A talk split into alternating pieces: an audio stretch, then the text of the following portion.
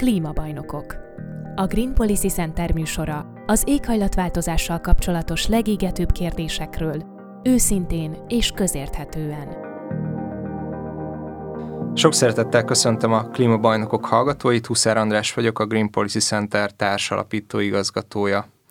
A klímabajnokok mostani sorozatában a Magyarországon jelenlevő egyes bevett egyházak képviselőivel beszélgetünk arról, hogy az adott egyház hogyan viszonyul a jelen környezeti problémáihoz, melyek a releváns tanításai, és az egyházon keresztül milyen tevékenységeket végeznek a problémák enyhítése, kezelése terén.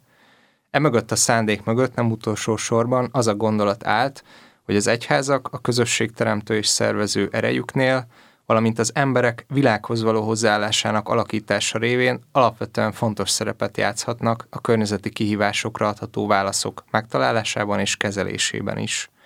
Bízunk benne, hogy egy átfogó képet kaphatnak a hallgatók e tekintetben. A sorozat előző részei, csak úgy, mint a klímabajnokok korábbi műsorai meghallgathatóak a Mária Rádió hangtárában és a Green Policy Center Spotify oldalán is. Bevezető gondolatok után fordulok a mai vendégemhez, aki nem más, mint Kodácsi Tamás, református lelkész és programozó matematikus, a Dunakeszi Református Egyházközség vezetője. Szeretettel köszöntelek a műsorban, Tamás, és nagyon szépen köszönöm, hogy elfogadtad a felkérést. Köszönöm szépen, András, a meghívást.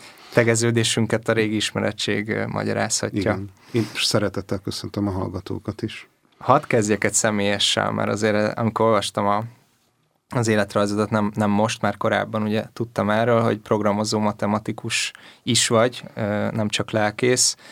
Hit és tudomány. Ugye erről van egy nagyon szép könyv, amit korábban én olvastam, Erdő Péter volt a társszerző, és pont a hit és a tudománynak a kapcsolatáról szól. Ugye ezek sokáig ellenségnek, vagy legalábbis ellenfélnek számítottak egymással szemben, ismerjük a történelmnek az ide vonatkozó fejezeteit.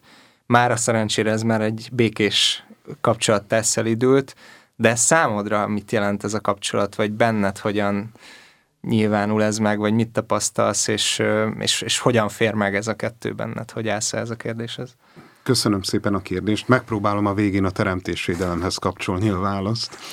A, azért azt hadd tegyem hozzá, hogy a, a hit és a tudomány az, az a történelem során nagyon vegyes viszonyban volt. Tehát, hogy a középkorban felvilágosodás előtt ezt teljesen integráns egységet képezett. Tehát hogy nem, nem lehet azt mondani, hogy ebben különbség lett volna, és a felvilágosodás után is a tudósok, illetve hát a tudósok világképében nagyon sokszor belefért a hit és a tudomány. Igen, egysége. de azért voltak már voltak, elégetett igen, tudósok igen. is. Tehát Persze, igen, igen. Tehát, hogy ez, ez, ez, ez, ez, ez is benne van, de hogy ez nem, nem teljesen homogén ez a viszony.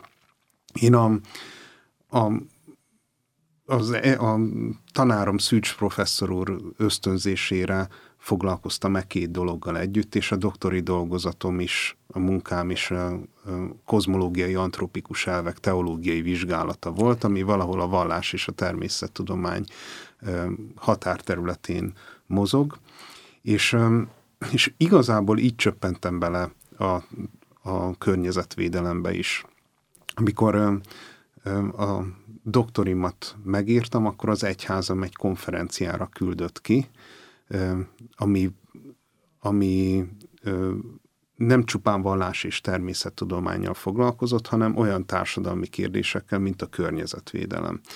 És ott szerettem bele abba, amit ma teremtésvédelemnek hívunk. Tehát, hogy igazából azt láttam, hogy a vallás és természettudomány ma kérdésem a, a, a valahol a körny- az ökológiai kérdésekben, a környezetvédelemben csúcsosodik ki, és ehhez fontos a teológiai és fontos a természettudományos megalapozottság is, amikor ilyen kérdésekkel foglalkozunk. Ez 2008-ban volt egyébként ez a konferencia, az Európai egy Európai Környezet, Keresztény Környezetvédelmi Hálózatnak a konferenciája, ami már hú, több mint 20 éves, és abból fakadóan nőtt ki az, amit ma ökogyülekezeti mozgalomnak hívunk a református egyházba, és 2011-ben alapult, alakult, és annak vagyok a vezetője.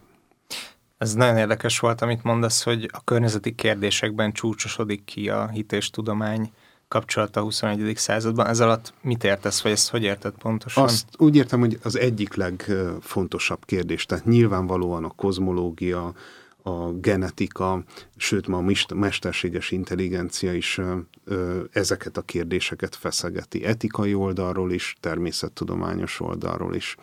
De a környezetvédelmi kérdések, azok, azokra rájöttünk, hogy hogy ezek nem oldhatók meg csak technikai, a problémák nem oldhatók meg csak technikai módon. Tehát, hogy itt olyan szemléletváltásra van szükség, ami sokkal nagyobb ö, ö, szemléletformálást igényel a társadalomba, és ehhez az egyház, hogyha helyesen viszonyul, nagyon sokat hozzá tud tenni. Tehát nagyon fontos az, hogy ö, miközben ö, mérnöki technológiai kérdésekkel kell foglalkoznunk a környezetvédelem tekintetében. Ha csak erre fókuszálunk, akkor nem ragadjuk meg a probléma lényegét. Ahhoz, hogy, hogy ezt meg tudjuk ragadni, meg tudjuk oldani, és egyáltalán a kérdéseket jól fel tudjuk tenni, ahhoz, ahhoz nagyon fontos az, hogy mi, mint emberek, milyen felelősséggel vagyunk azért a teremtett világért, amiben Isten belehelyezett bennünket, a környezetünkért. Van egy kérdés, amit ebben a sorozatban mindig felszoktam tenni, tulajdonképpen már erre válaszoltál részben, de egy picit talán koncentráltabban is beszéltünk erről. Ugye a felvezetőben úgy fogalmaztam, hogy az egyházaknak a közösség teremtő, világképet alakító funkciója vagy, vagy szerepe révén lehet szerepe a zöld átállásnak az alakításában, hogy akkor ezzel az alapján, amit mondasz, egyetértesz, de hogy mégis milyen módokon valósulhat ez meg. Tehát beszéltünk a szemléletformálásról, ez egy nagyon széles témakör egyébként mi is a Green Policy Centernél most ezzel kifejezetten foglalkozunk, hogy százalékban kifejezett kibocsátás csökkentésben mekkorát hozhatna, hogyha másképp állnánk bizonyos kérdésekhez. De hogy én azért azt látom, hogy az egyház nem mindig direkt csinálja ezt a tevékenységet, tehát nem mindig kifejezetten környezeti problémákról vagy megoldásokról beszél. Szóval, hogy milyen lehetőségei vannak, akkor így kérdezem az egyháznak a szemlélet formálásban, hogyan lehet ezt jól csinálni? Nagyon fontos kérdés, amit felteszem, mert a, a hogyan az, az kritikus kérdés az egyházon belül is. Tehát, hogyha a, teremtésvédelmet csak egy zöld aktivizmusnak, zöld keresztény aktivizmusnak tekintjük, akkor elveszett ez az ügy. Tehát, hogy önmagában az egyház nem tud egy újabb civil szervezet lenni, ami megint csak zöld aktivitásokat végez, és erre buzdítja mozgalomszerűen az, az egyházának a tagjait. Ennél sokkal fontosabb az, hogy azt vegyük észre, hogy ez egy magától értetődő feladata kell, hogy legyen az egyháznak, és igazából a, a teremtésvédelemnek, vagy az egyházi tanításnak és a teológiának itt hihetetlen nagy szerepe van. Azt felismerjük, különösen most csak a protestáns egyházakról hagy beszéljek, hogy a mi Istennel való kapcsolatunk nem csupán individuális, nem csak arról van szó, hogy mi van velem, az én bűneimmel, az én megváltásommal, hanem amikor Isten előtt állunk, akkor egy környezetben állunk. És hogyha az Istennel való kapcsolatunkban változás történik, az kihat a környezetünkkel való kapcsolatra is.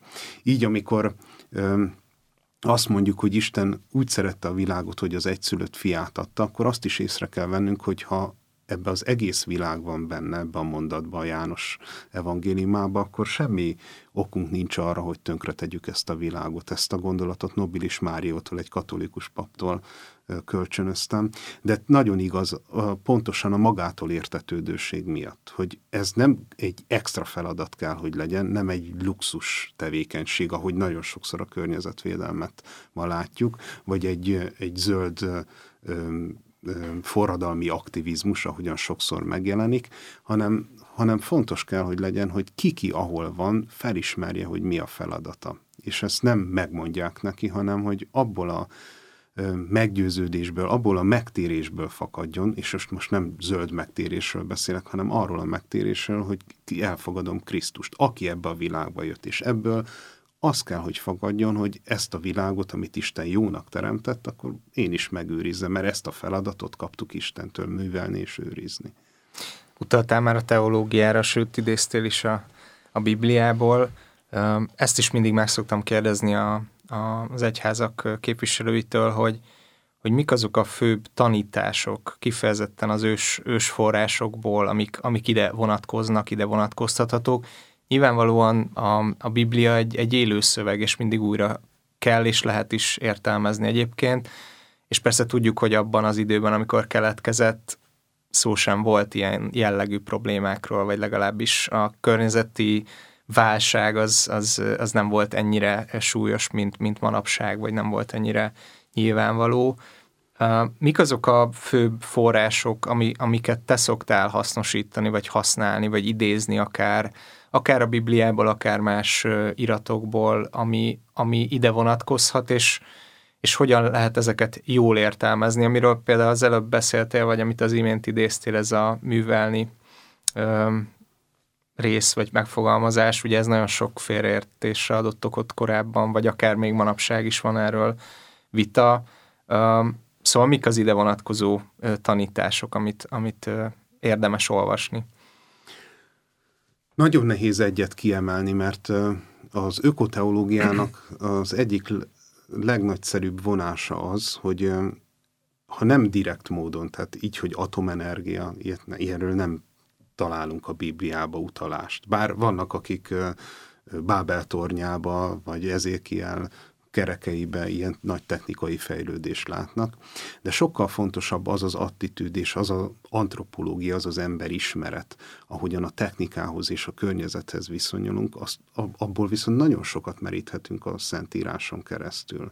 Tehát az például, hogy uralkodja a tenger halain, az égmadarain és a földön futó élőlényeken. Ezt, hogy mit jelent ez az uralkodás, ez Ferenc pápa gyönyörűen helyre rakja a laudátó szíbe, hogy ez nem meghódítást jelent, hanem egy felelősségteljes gondol, gondoskodást, ahogy egy király nem hódít, hanem a, a saját népére gondot visel. Tehát ezek nagyon fontos részek, beleértve azt is, hogy ez mennyire lehet emberközpontú. És itt azért az ökoteológia, vagy a keresztény látásmód nem tudja feladni az antropocentrikusságot, az emberközpontúságot, nem azért, mert mi lennénk a teremtés koronája ezzel a hübrisszel, hanem azért, mert ezt a feladatot kaptuk, és a, a, azt mondta Isten nekünk, hogy ezt a kertet műveljük és őrizzük. Tehát ezt, ezt az őrzést, ezt nem tudjuk másnak átadni. Persze ez nem azt jelenti, hogy bármit megcsinálhatunk és kizsákmányolhatjuk a, kizsákmányolhatjuk a, a környezetünket. Nagyon nemrég csodálkoztam rá, hogy magáról a biodiverzitásról, ami különösen fontos téma, mennyi mindent ír a Szentírás. A Noé bárkája problémájától kezdve, onnan a, addig, hogy Péter, amikor egy római százados házába belép, egy idegen ez belép, azt úgy teszi meg, hogy különböző élőlényeket lát, amit Isten azt mondja, hogy jó. Tehát, hogy lényegében a, a, a, ha így mondjam, a tisztátalan élőlényeken keresztül döbben arra, hogy az a római százados, akihoz bemegy, ahhoz bemehet, és neki is az evangéliumot hirdetheti. Vagy nemrég döbbentem arra rá, hogy, hogy az Ószövetségnek milyen öm, rejtett üzenetei vannak a teremtett világgal kapcsolatban, és explicit üzenete is. Például, hogy a, ahogyan hódítunk egy várost, ez egy ószövetségi parancs, hogy, hogy ne vágd ki a fákat. Pont a hódítás olyan, amikor ha egy, egy népet meghódítanak, akkor ki nem csak a népet igázzák le, hanem a, a természetet is tönkreteszik, kivágják a fákat, a rómaiaknál is besózzák a, a földet.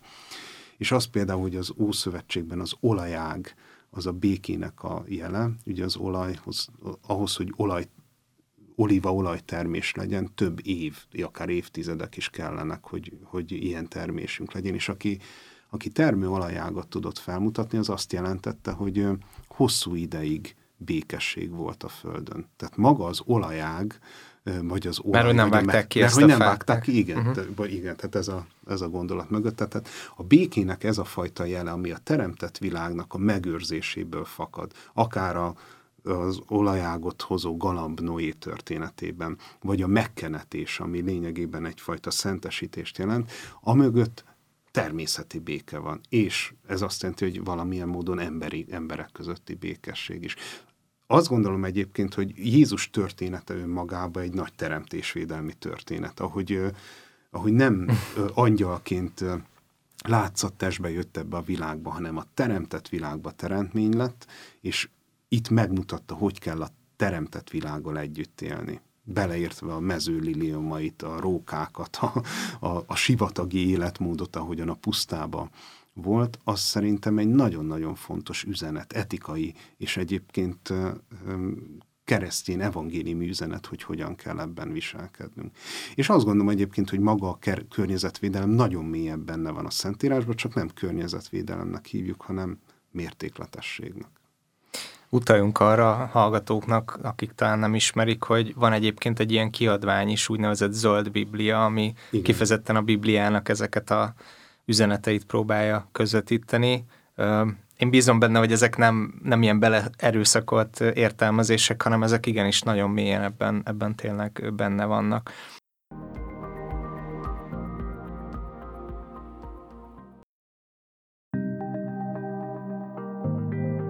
Klímabajnokok A Green Policy Center műsora az éghajlatváltozással kapcsolatos legégetőbb kérdésekről, őszintén és közérthetően. Ha már veled beszélgetek, ugye, ahogy te is utaltál rá, nemzetközi szférában is sokat mozogsz, hogy csak ilyen kitekintésként, hogy a többi országban hogyan gondolkoznak ezekről a dolgokról, már az egyházak képviselői, tehát mit látsz nemzetközi téren, hogy a zöld gondolatok, illetve a teremtésvédelem az mennyire elterjedt külföldön, hol igen, hol kevésbé, milyen, milyen párbeszédek vannak ebben nemzetközi téren?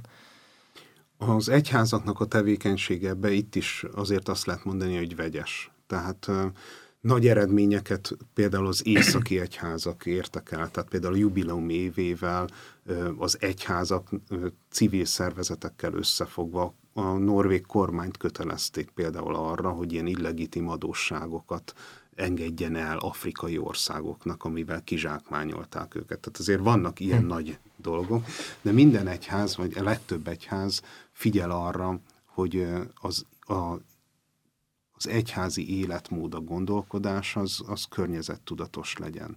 És ami még fontosabb, hogy ebben azért azt is látom, hogy az egyházak felemelik a profétai szavukat a társadalomban, hogy ez egy fontos dolog. Tehát ha, ha most azt nézem, hogy a, ugye az, az európai zöld megállapodása, European Green Deal, az alapelvei, alapelvei, hogy méltányos átmenet, nem hagyunk senkit hátra, és ez lényegében egy gazdasági, technológiai átalakítás jár, jár eurómilliárdokat fektetnek ebbe. Ebbe pont az a rész a mértékletesség, hogy egyébként szükség van-e mindenre, és a fogyasztói társadalmat hogyan tudjuk egy kicsit kevésbé mohóvá tenni, ez hiányzik ebből a programból. Tehát az egyházaknak itt viszont van szavuk, és ki, meg is jelent egy ilyen kiadvány, az Európai Egyházak konferenciája adta ki, ami egy ökoteológiai, illetve az európai zöld megállapodás résszel külön foglalkozik, és ezeket a kérdéseket firtatja, hogy ebben, ebben mind, mind egyház tagok és közösségek hogyan is tudunk részt venni ezzel mondtam, jeleztem is, hogy van egy ilyen szervezet, hogy Európai Keresztény Környezetvédelmi Hálózat, amiben egyházak a tagjai, ami része. Ez csak protestáns, vagy mindenféle ez, na, Ez egy nagyon lényeges dolog, hogy már a bevezetőbe akartam mondani, hogy mondtad, hogy egy adott egyház képviselője, de hát amit mi csinálunk, és ami ebben a részben történik, az az hihetetlen erőteljesen ökumenikus. És most így az ökumenikus ima héten, amikor így az ökumenében együtt vagyunk, és az egységért imádkozunk, vegyük észre, hogy vannak olyan dolgok, és ebben a környezetvédelem, a teremtésvédelem egy olyan, ahol meg tudjuk, hogy nagy, vannak dogmatikai és teológiai kérdések, amiben különbözünk, de mégis a feladat, illetve az, ami, ami összetart minket, jóval erősebb. Tehát itt ez, ez Magyarországon is ér, érvényes, 2009 óta közösen ünnepeljük a teremtés hetét a római katolikus, az evangélikus, az evangélikus egyház kezdte, ők kezdeményezték, evangélikus, baptista, metodista, református egyházak közösen. Tehát ezzel azt, azt akarom, azt szeretném jelezni, hogy ez a szokásos ökumenékör, hogy egy protestáns, ortodox, meg egy kicsit katolikus, vagy katolikus is, akkor hozzá kapcsolódunk. Ebben én sokkal nagyobb összefogást látok, mind hazai, mind pedig nemzetközi szinten. Az Európai Keresztény Környezetvédelmi Hálózatnak is van egy állandó katolikus képviselő, és vannak katolikus tagjai is. A forduljunk rá, vagy térjünk rá akkor, a, amit lehet csinálni, vagy mit csináltok már. Ugye utaltál rá, hogy Teremtésvédelmi Kutatóközponthoz is elég jelentős közöd van, erről is beszélhetnénk, illetve milyen egyéb, egyéb módokon tud az egyház tenni. Említettem neked még a felvétel előtt, hogy ugye a sorozat korábbi részeiben is mindenkitől ugyanezt megkérdeztem, és hát sokan beszéltek például oktatás, tevékenységekről, tehát ugye Magyarországon manapság az egyház egyre több oktatási intézményt tart fönn, vagy, vagy van köze hozzá. Szóval, hogy a, a fiatalok képzése, vagy akár a gyülekezeteknek különböző aktivitásaiban is megjelenhetnek a környezeti szempontok, illetve célok, úgyhogy ha erről tudsz egy átfogó képet a saját gyakorlatodból adni, az, az, az hasznos lenne. Így a Covid után azt tapasztalom, hogy egyrészt nagyon fontos lett a környezetvédelem, másrészt pedig ebben a fontosságban a megoldhatatlansága is megjelenik. Tehát, hogy igazából van, akik ezzel foglalkoznak teremtésvédelemmel, hihetetlenül lelkesen tudjuk ezt tenni és csinálni. Ugyanakkor a probléma annyira megoldhatatlan, hogy sokkal jobb néha ezzel a problémával nem foglalkozni, mint hogy, hogy ezt a nyakunkba vegyük. Úgyhogy ilyen szempontból azért ambivalenciát érzek az egyházak nál is, van, ahol jobban sikerül, van, ahol kevésbé. Én azt tudom mondani, hogy az ökogyülekezeti mozgalom nagy egyházi hivatalos támogatottsággal is azért elég sok mindent tudott letenni az asztalra. Ha a a, gyülek, a mozgalom tíz évét nézzük, tehát ezt a mozgalmat úgy kell érteni, hogy ezek egyházi közösségek, akik ehhez csatlakoznak. Tehát nem külön egyházat hozzunk létre, hanem, hanem azok a közösségek, akik fontosnak tartják a, a teremtett világ megóvását, ők egy lényegében egy mozgalomba, hálózatba csatlakoznak. Mekkora most ez a hálózat? 80 gyűlölet közösség mhm. tartozik uh-huh. hozzá, és most szedtük össze, hogy tematikusan, hogy kb. 110 jó gyakorlat, uh-huh. amit folyamatosan csináltak, vagy csinálnak most is, a, ezek a közösségek. Ezek, ezek elérhetőek valahol, ezek ez a jó gyakorlatok?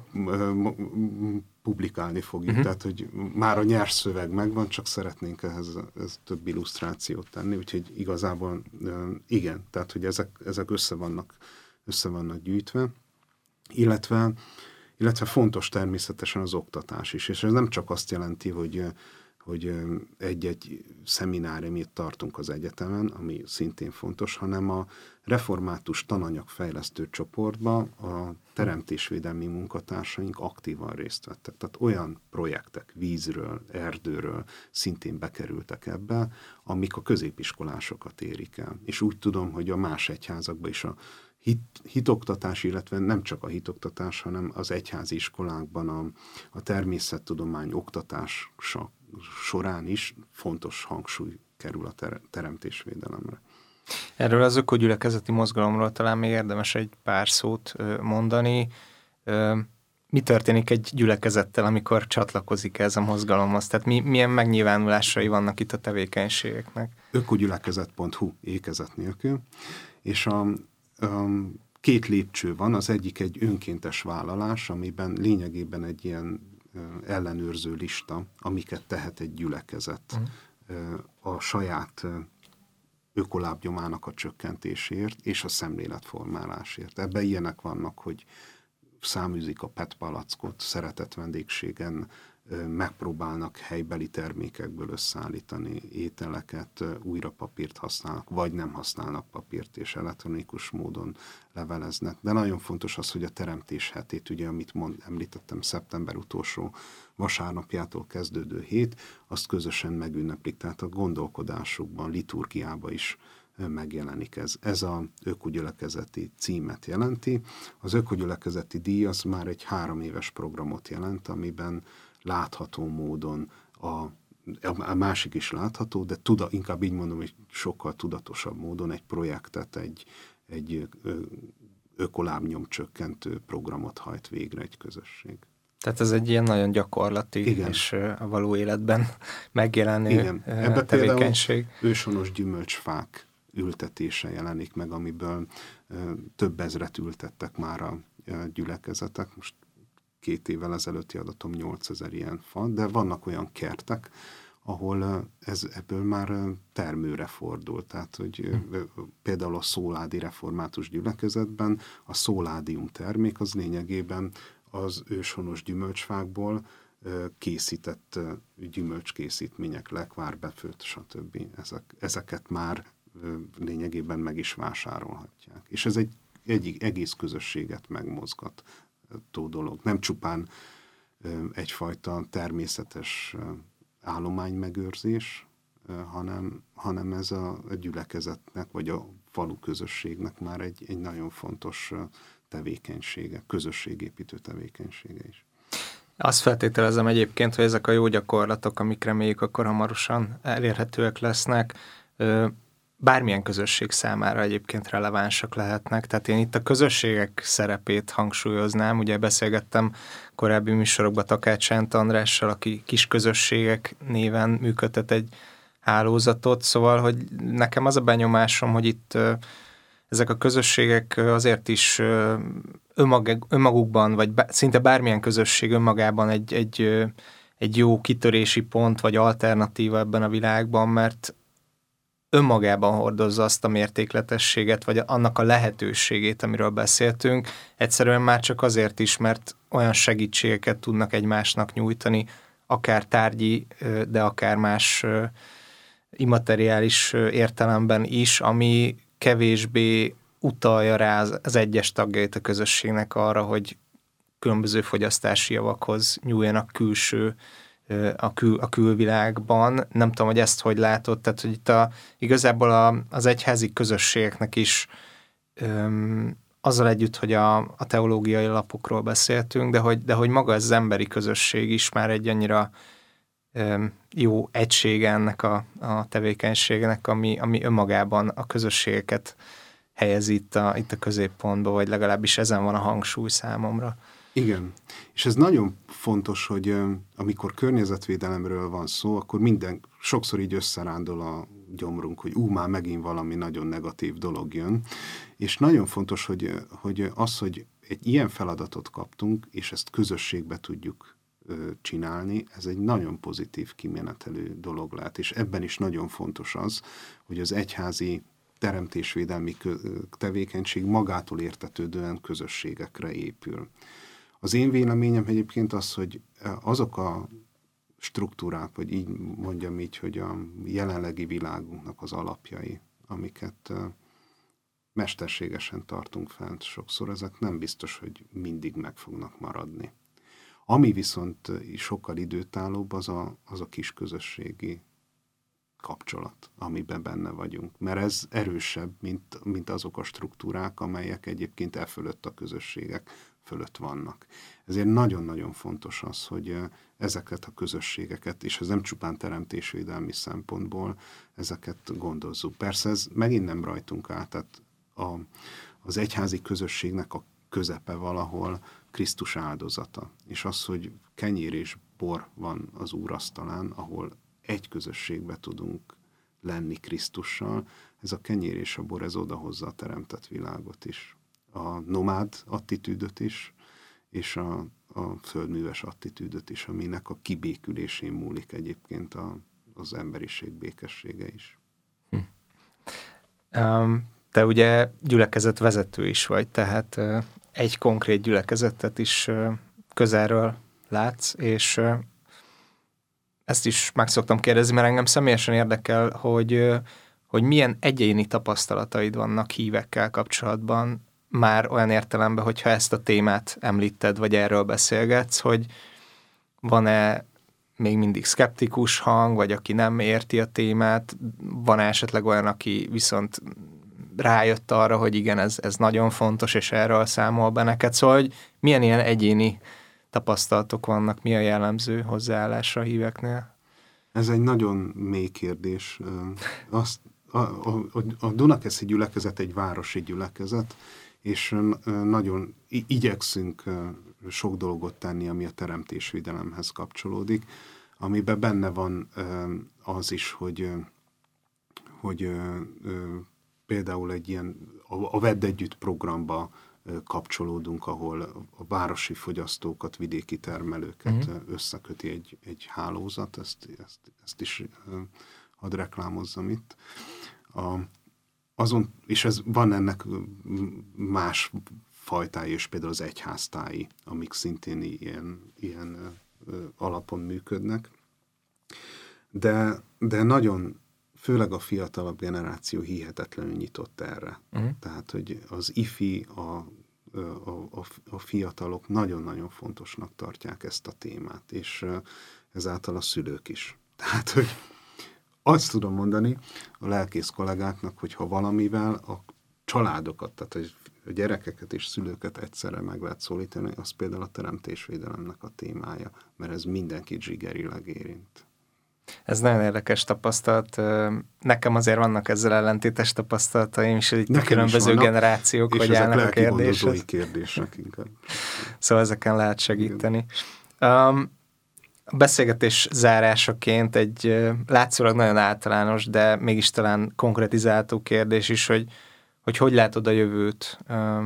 Tehát akár neked személyesen mi, mik az ambícióid teremtésvédelem tekintetében, vagy, vagy, vagy mit látsz olyannak, amit most leginkább szeretnél folytatni, meg akár az egyházaknak a, a jövőjét ebben. Ugye sokan megfogalmazzák azt például, hogy az egyházak ugye sajnos veszítik el a, a híveiket, és hogy ha mondjuk ezt a témát egy kicsit hangsúlyosabban szerepeltetnék, vagy, vagy, vagy, vagy hangsúlyosabban nyilvánulnának meg, az akár ilyen nagyon praktikus vagy önző szempontból is jó lenne, mert hogy az embereket az érdekli és foglalkoztatja, és próbálnak kapaszkodókat keresni.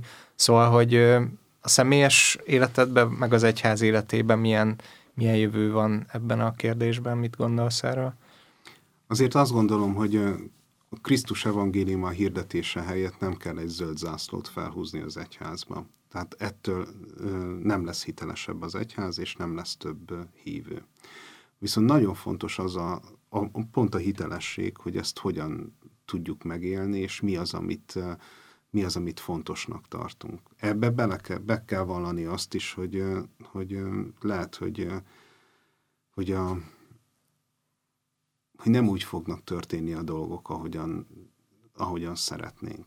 És számomra, ha személyesen kérdezed, Jeremiás a, a mai ökológiai proféta, akit lecsuktak azért, mert már annyit prédikált arról, hogy itt a vég. És amikor a király megkérdezi, hogy miért beszélsz mindig erről a végről, akkor mielőtt válaszolt volna, anátódba szőlőt vesz azért, hogy egy rokonát megmentse az adósságtól. Egy olyan helyen, amiről tudja, hogy nem lesz az övé, egy olyan helyen, amit tudja, hogy nem fog neki termelni, de mégis megteszi ezt. Ez egy megváltó gesztus. Én azt gondolom, hogy nem az eredményekért kell ezt tennünk, mert a, akkor elveszünk abba, és lényegében egy technikai ö, tevékenység lesz, hanem egyszerűen azért, mert ez egy magától értetődő feladat, hogy ezt a világot óvjuk és védjük. Köszönöm szépen, ez nagyon szép zárszó volt, és mindig öröm veled beszélgetni, Tamás. Köszönöm úgyhogy szépen, András, a meghívást. Én köszönöm, hogy jöttél, és remélem, hogy a hallgatók is ugyanúgy élvezték, ahogy én a beszélgetést. Tartsanak velünk legközelebb is, viszont hallásra. Klímabajnokok a Green Policy Center műsora az éghajlatváltozással kapcsolatos legégetőbb kérdésekről, őszintén és közérthetően.